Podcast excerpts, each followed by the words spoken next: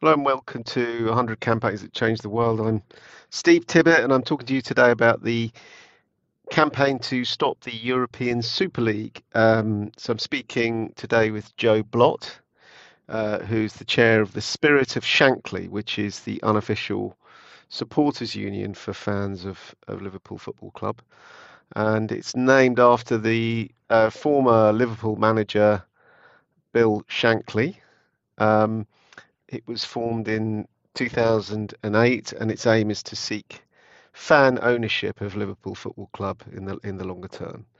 Um, and Joe was very much involved in the campaign to end the European Super League. Now, you may not know, or you may ask, what what what was the European Super League? What is what is the idea? And it was an idea that had been circulating amongst the owners of the top uh, European uh, soccer teams, or football as we call them here in the UK.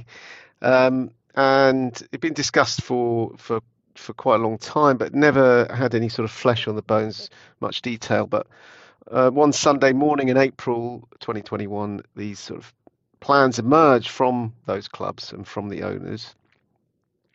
And um, I think the, the, key point really is that these were the uh, you know the the biggest clubs, the most the richest, but also yeah perhaps the uh, the ones most of the ones in Europe that were basically owned by the by the richest people, and they suddenly declared that um, the soccer economy, as they called it, no longer worked for them, um, and um, they had this um, this idea to to sort of reconfigure the game at the top level, at the European level.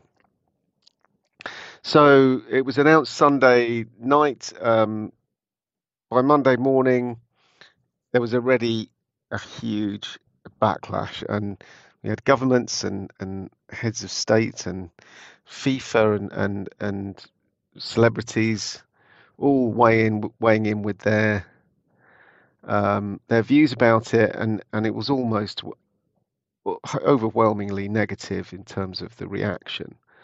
Um, but there were there was, um, although it sort of seemed quite random, there was a degree of coordination going on behind the scenes between uh, the certainly between the fan groups and also um, some of the ex-players and, and others, journalists, etc. So anyway, after about 48 hours, um, uh, including sort of street protests and and um, and and high-level lobbying.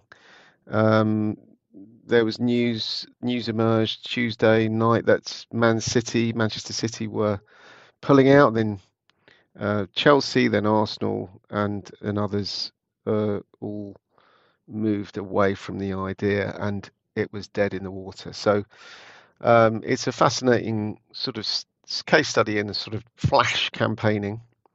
And uh, here's here's Joe talking about it.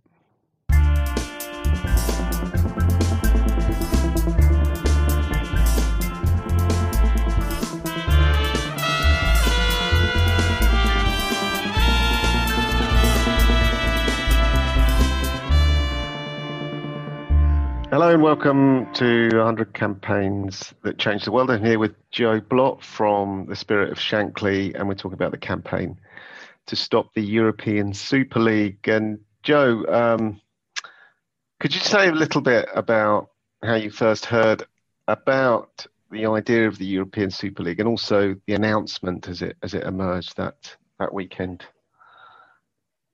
Yeah, there'd been mutterings for a few months. Um, particularly because UEFA uh, wanted to change the, the Champions League format.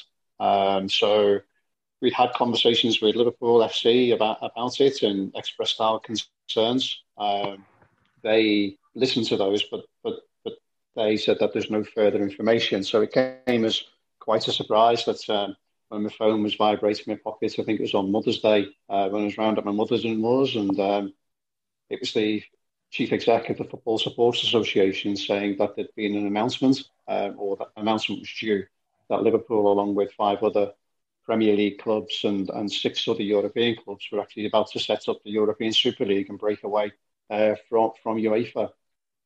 Um, so it, it, it, it, was quite a surprise that something like that had, had happened so quickly. Um, quite a disappointment that we hadn't been informed previously by the football club. Um, but obviously, that then set in motion um, the, the way that we needed to challenge um, that particular move away from, from the sporting integrity of, of, of, the, of the game that we know. Yes, and, and you also, um, I think it's uh, true that you also are in touch with or were in touch with other uh, um, supporters trusts over over that period quite quickly. Is that right? Yeah, clearly what we needed to do was really uh, galvanise opposition to to, to this um, announcement, and uh, we I was in immediate contact with colleagues from Arsenal, from Tottenham, uh, Chelsea, Manchester United, Manchester City, um, and you know we we we collectively um, became engaged uh, in order to to to make our opposition well and truly known um, immediately. I think it's really important to note that people probably don't expect football fans to keep in touch with each other uh, as often as we do. Um, there's actually more that binds us together and unites us than separates us. And whilst we might challenge each other for, for 90 minutes twice a season, um, we actually work collectively on a whole host of issues, and particularly for those clubs more often involved in European football. Um, you know, we've challenged in the past the price of tickets for the finals, the price of tickets for the UEFA Champions League games, um, the allocation of tickets to fans. Um, so we, we, we, we, we can very quickly, you know, get in touch with each other, and uh, and that's what we did on that Sunday. And and were there other people that you were talking to as well? I don't know, journalists or uh, or or other people at the club. I mean, how, how quickly were you able to sort of sort of galvanise some sort of response? Yeah, I mean, clearly the, the Football Supporters Association, uh, which is the umbrella group for supporters trusts in, in England, uh, were, were, fully engaged with us. Um, I also took counsel from um, Dave Kelly, who's the chair of the Blue Union, which is Everton's uh, union. Um, not because they were they were engaged in it, but obviously the impact of, of any breakaway group would, would, would affect the rest of the, the Premier League as well. And um, you know, we I wanted to take his wise counsel uh, and also gain his support from a from a, an Everton supporter's point of view uh, for any campaign that we would be taking up. Um, in terms of in terms of the club themselves, uh, they were completely silent, um, despite me having spoken to them every single day the previous week. Um, they, they they remained silent over that weekend and, and did so throughout until the until the Tuesday uh, following the announcement. Um, and, of course, in terms of in terms of journalists, you know, yes, you can imagine that, uh, that on that particular day and and, and the, the days thereafter, uh, you know, there's a huge um, a huge amount of media interest, and I think what you know one of those issues that comes with being um, the, the, Liverpool uh, supporters trust um, means that actually there's there's often quite a lot of a lot of interest in what Liverpool fans want to say. Yeah, um, and I suppose there was the, the, you know what I what I noticed at the time was there was quite you know quite a loud voice coming from the fans. There's a loud voice coming from some prominent uh, ex-players or you know or journalists, etc. Um, but there wasn't a voice coming from from from the owners and the supporters of this idea. And do you think that was a bit odd that you weren't, you know, what you'd expect in this situation for, you know, these people have put this idea out there, it's going to happen, and then they'll they'll sit and defend it. But other than some voices from Spain that I remember, I don't remember a lot in in the English uh, space that that was sort of putting up much of a fight. No, there was, I mean, from, from the, the, the, owner's point of view, there was complete silence. Um, I think it's important really to, to to try and emphasise that this was an owner-led approach. You know, that, don't forget that uh, for anyone who doesn't follow football um, so closely, um, many of our Premier League football clubs in particular are owned by you know Russian oligarchs, uh, venture capitalists, um, and you know rich oil states. Um, so they don't tend to want to talk to fans very much. Um, they do on, on certain issues. But of course, on this particular issue, I think their, their view was obviously that remaining silent was their, was their best way uh, to, to approach it. Um, that clearly collective silence was, was deafening. Um, as I say, there was nothing coming out from Liverpool. Um, so it was those who had to make the noise. And, um, you know, clearly, as the, as the news continued to break on the Sunday, um, you know, there's nothing but opposition to what was going on. Mm. I think on two fronts more than anything else. I think the front was that clearly that this was just uh, financially led um, and was just another example of how how corporately greedy uh, that these owners were. Uh, but secondly, as well, it brought into question a whole element of sporting merit because you know this was an invitation league uh, and not one where you where you where you got to the you got to the top of the league or got into that league based on the sporting merit on the pitch. And um, you know, being a Liverpool fan, I was particularly proud that the season that they after they they'd announced it, you know, we we'd won the Premier League, we'd won the Champions League, we won the Super Cup, we were world champions. Um, all of that was done by 11 players on a football pitch, um, not by the by the size of the, the, the, bank account that, that the owners held. So, you know, clearly there was opposition to that. And I think that's where football fans particularly galvanise themselves because, um, you know, there's nothing better that a football fan wants is to see that the 11 players who, who you watch uh, are given their all to, to make things better. And sometimes it's for the worse, but nevertheless, that's the passion that you have. But at least anything that you achieve or don't achieve is, is done through effort and not finance. Absolutely. And I, I think what struck me as well was um, that there was a very quick capitulation uh, by the clubs and uh, um, and the you know the idea kind of um, sort of you know f- fell apart quite quickly. I think within 48 or 72 hours it was it was it was finished why do you think they capitulated so quickly? Because you know, presumably they had anticipated that there'd be a, a adverse reaction from supporters and from others. Did they underestimate the strength of feeling, or um, what would be your take on why they why they sort of capitulated so quickly?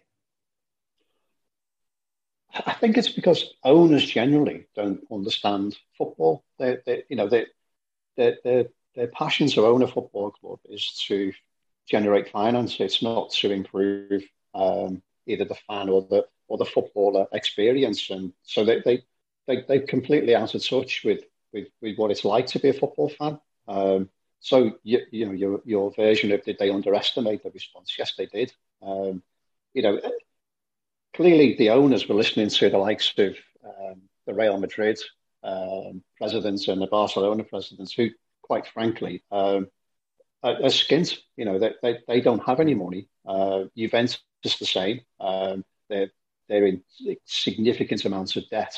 Um, so for them, the driving force was obviously to get something that was a, a financial rich picking, and uh, and our owners saw that as an opportunity to do that, um, and clearly didn't take anyone with them in terms of in terms of the the, the supporters. And I think you know you said how quickly that it all fell apart.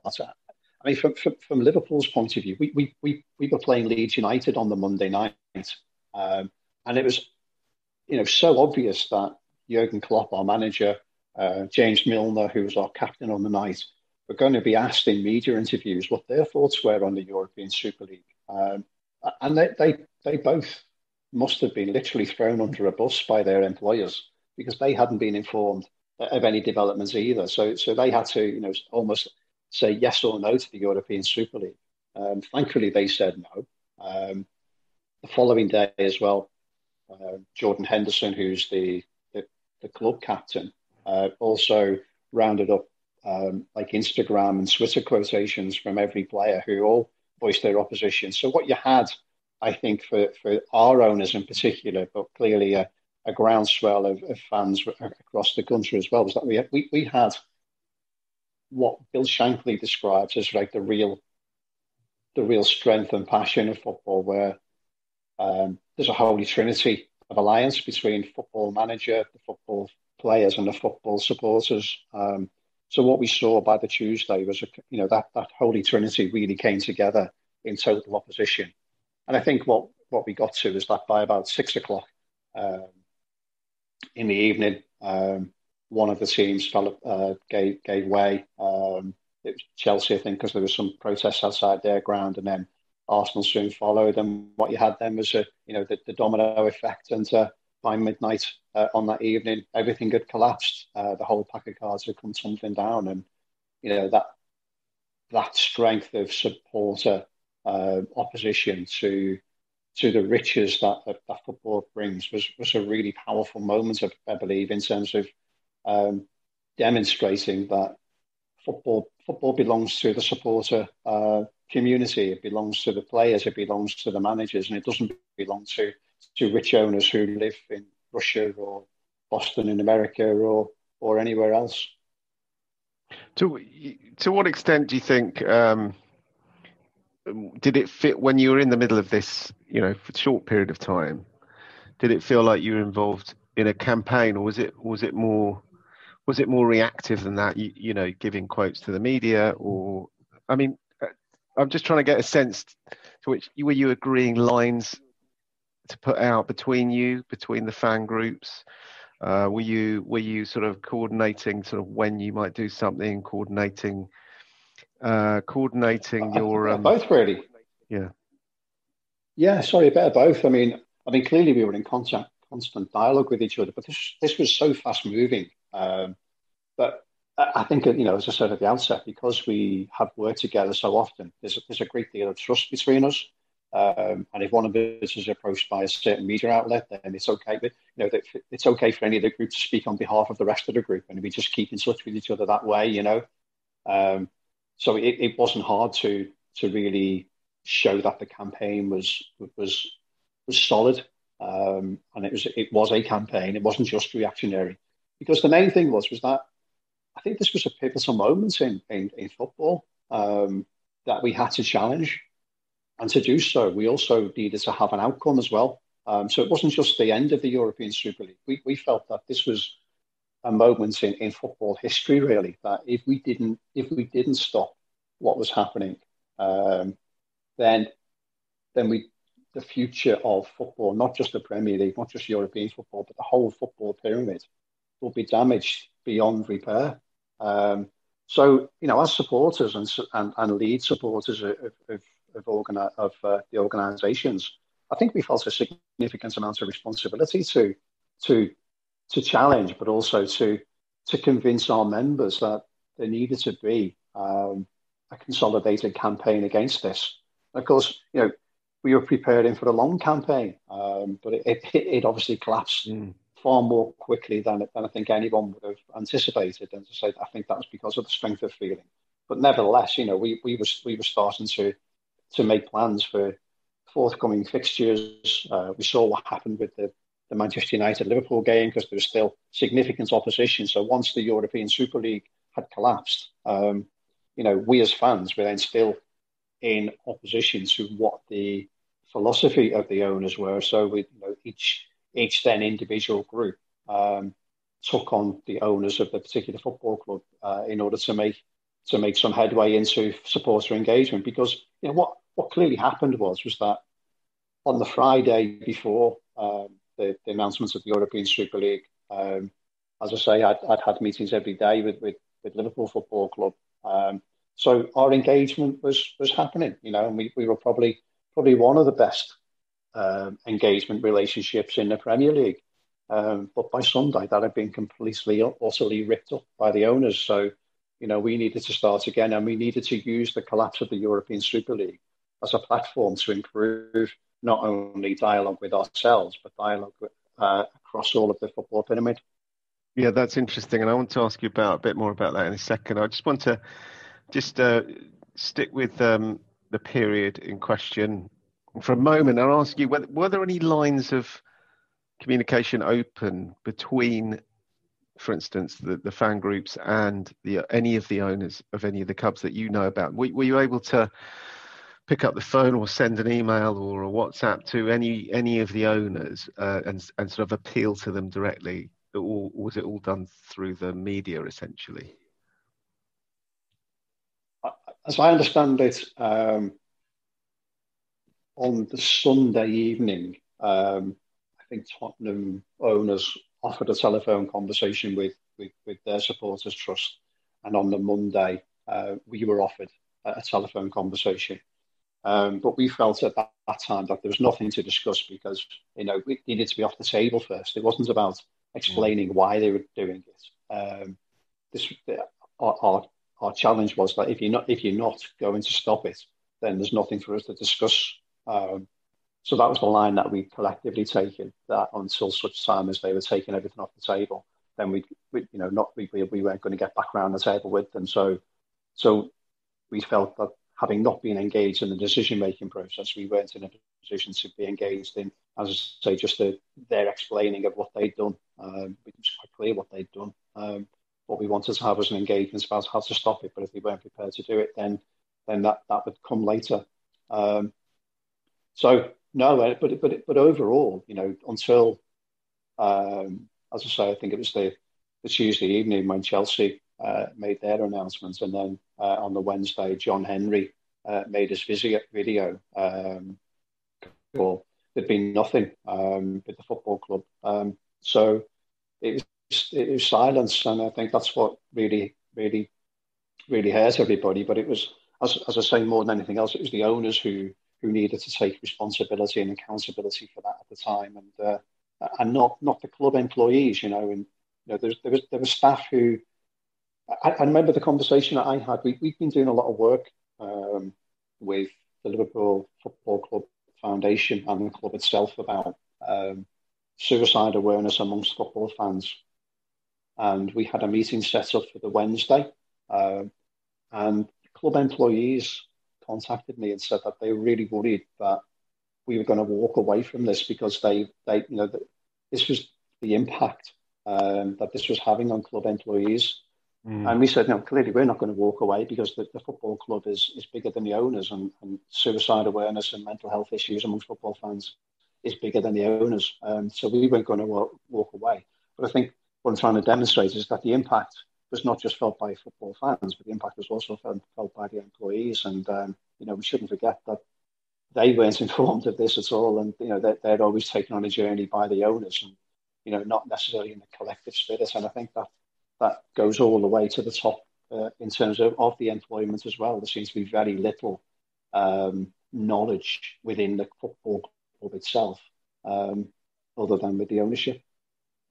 Yeah, and, and I think we, it's important to say at that point, you know, for those that don't know football that well, that actually football clubs are quite different, for instance, to uh, you know other um, companies or or organisations, and they have their own specific dynamics in relation to the ownership, the structure, the management, and as you say, the players and supporters. It's it's quite different, isn't it, than trying to put pressure on a I don't know if you were thinking of a, a big company and, and doing a campaign against something that they were they were doing. The, the, the, the clubs are different entities and have different histories.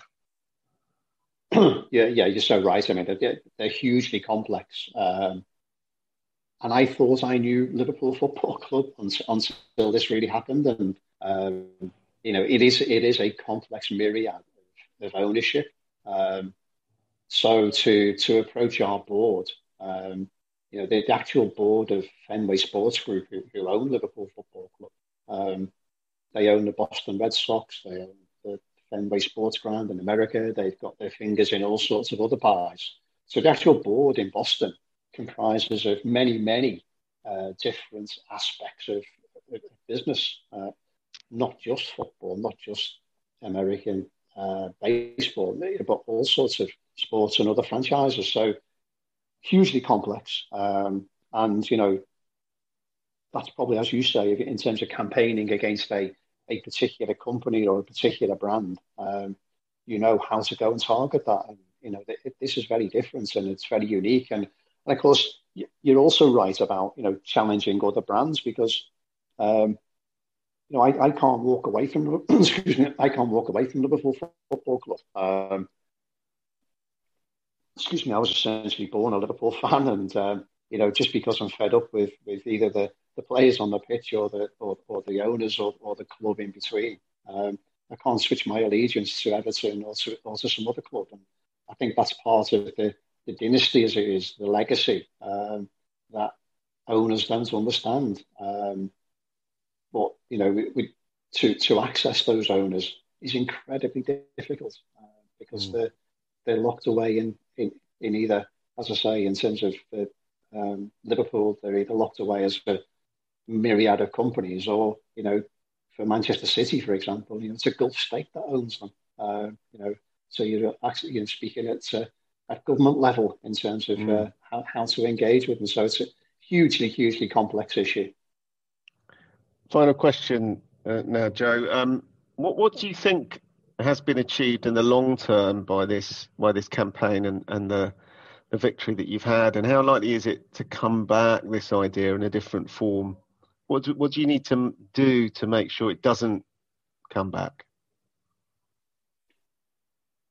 I think there needs to be greater engagement with, with, with football fans for the owners to to understand it. Um, I mean, once once the the, the pack of cards had uh, come tumbling down, you know, Liverpool, the owners wanted to engage with us, um, and we saw that as a positive approach. And we, we we actually consulted with our members and said, "There's probably two ways of going here. We either you know campaign for the owners to leave, or we actually engage with them because they they want to engage with us now.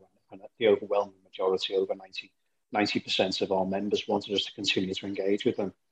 So we were able to say to the owners um, that this was a moment in time now and they could cre- recreate history. Um, and instead of having uh, a, a, very sort of um, limited view in terms of supporter engagement, they could do something extremely positive and groundbreaking. Um, and to be fair, that's what they've done. Um, we, we um, as the supporters, Trust for Liverpool, will now um, have uh, access to the board, which we've never had before. Um, and also, the engagement with us as fans will actually be written into the club's articles of association. So there will be a legally binding document um, that not only binds FSG uh, to engaging with us, but of course, that would be something that would be an undertaking should another owner uh, take take charge. Um, so what we've got now is an agreement that we've we've got a legacy here that that we future proofed engagement with football fans. Um, more importantly, um, any huge decisions that they would want to make. So, for example, to move to a European Super League, uh, we have the power of veto uh, or a golden share, uh, as we call it. Um, really to to say no to anything that we believe would be in uh, in direct contradiction of what the football club's direction of travel should be, but also the, the direction of travel for football supporters. So we've got a far greater voice now as a consequence of this, and that's what we always wanted to achieve out of it. Was that clearly the know, our immediate reaction was to have the opposition. But you said, you, you know, you did say to us about what, you know, what, what was our campaign about?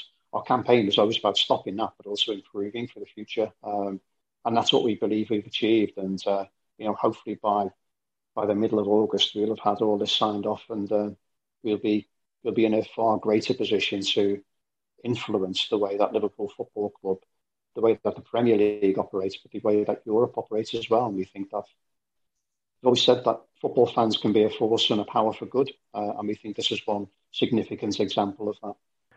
Well, yeah, and I know that other clubs and other supporters trusts are having similar conversations, although maybe not. I mean, in the case of my club, Arsenal, not not uh, haven't made quite as much headway as, as, it sounds like you've you've made uh, at Liverpool. But but those those are the conversations that are going on, and and hopefully, um, you know, we can move to a situation where we don't get we get surprised by these these crazy ideas in in in the middle of a weekend. Um, but uh, Joe, thank you so much for your time. I, I, really appreciate it. It's been fascinating learning about about the campaign to stop the European Super League.